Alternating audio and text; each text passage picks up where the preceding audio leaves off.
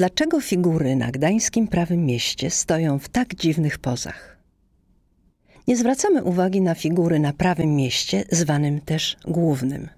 Albo śpieszymy się gdzieś i wcale na nie nie patrzymy, albo po prostu uważamy, że tak miało być, bo tak zostały wyrzeźbione. A tymczasem prawda jest zupełnie inna.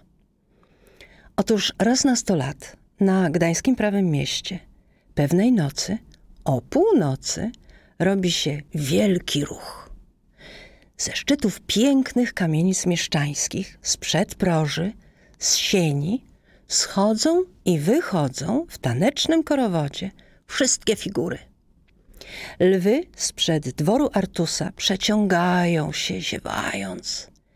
Neptun drapi się po głowie i z zadowoleniem rozgląda się dokoła, bowiem po stu latach spotka wreszcie swoich dobrych znajomych a Merkuremund wreszcie natrze uszu za bezczelną kradzież. Sto lat temu Merkury ukradł trójząb drugiemu Neptunowi, temu, który stoi na kamienicy przychlebnickiej u wylotu kuśnierskiej.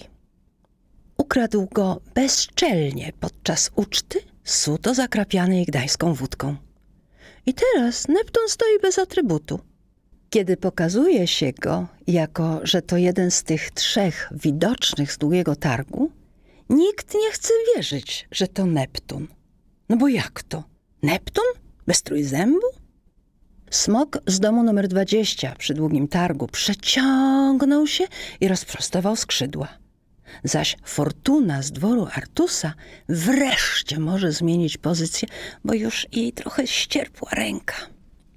Figury alegoryczne z bramy długoulicznej, dzisiaj zwanej złotą, także śpieszą na ucztę, każda niosąc swój atrybut. Oto wolność biegnie, wymachując kapeluszem. Zgoda zarzuciła sobie kołczan na plecy i przytrzymując szatę, przeskakuje kałuże Neopola bramy. A sława, dźwigając trąbę, usiłuje przycisnąć się bliżej bogactwa, obfitości, żeby pomóc mu w niesieniu pełnego rogu, obfitości. Ba, nawet bez głowy komendant katowni i więzienia nadciąga dzwoniąc kluczami. A kozak z zachodniej fasady wielkiej zbrojowni pędzi co sił w nogach pod pachą, trzymając ściętą głowę bojara. Halabardnicy i strażnicy ze wschodnich szczytów zbrojowni muszą pozostawić broń, wszak na balu nie będzie im potrzebna. Caritas z domu Szpajmana, zwanego Złotą Kamienicą, ciągnie dzieciątka uczepione jej szaty, bo chce jednak choć na chwilę wziąć udział w zabawie.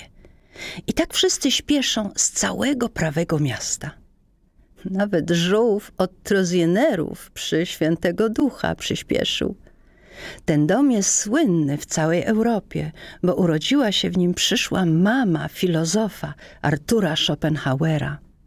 Wkrótce w dworze Artusa, gdzie odbywa się owa uczta, zabłysną światła, odezwie się muzyka wieków i wszystkie figury ruszą do tańca.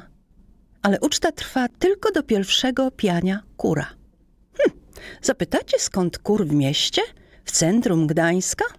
Otóż to ten z epitafią Ferberów w farze prawego miasta. I kiedy zapieje, należy się śpieszyć, by zająć swoje miejsce z powrotem na szczycie kamienicy, fasadzie czy na przedprożu, bowiem kiedy kur zapieje po raz trzeci, figury skamienieją znowu na następne sto lat.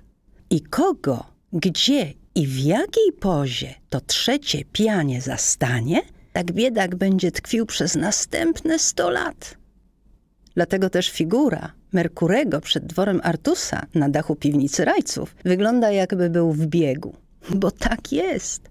On właśnie uciekał przed srogim Neptunem, co to karę za kradzież mu miał wymierzyć. Nie zdążył uciec, został. Kto wie, może uda mu się to za sto lat. Warto dokładnie przyjrzeć się figurom w Gdańsku. Czasem można zobaczyć, że faktycznie wyglądają, jakby zostały uchwycone w ruchu. Doprawdy, Gdańsk jest miastem magicznym.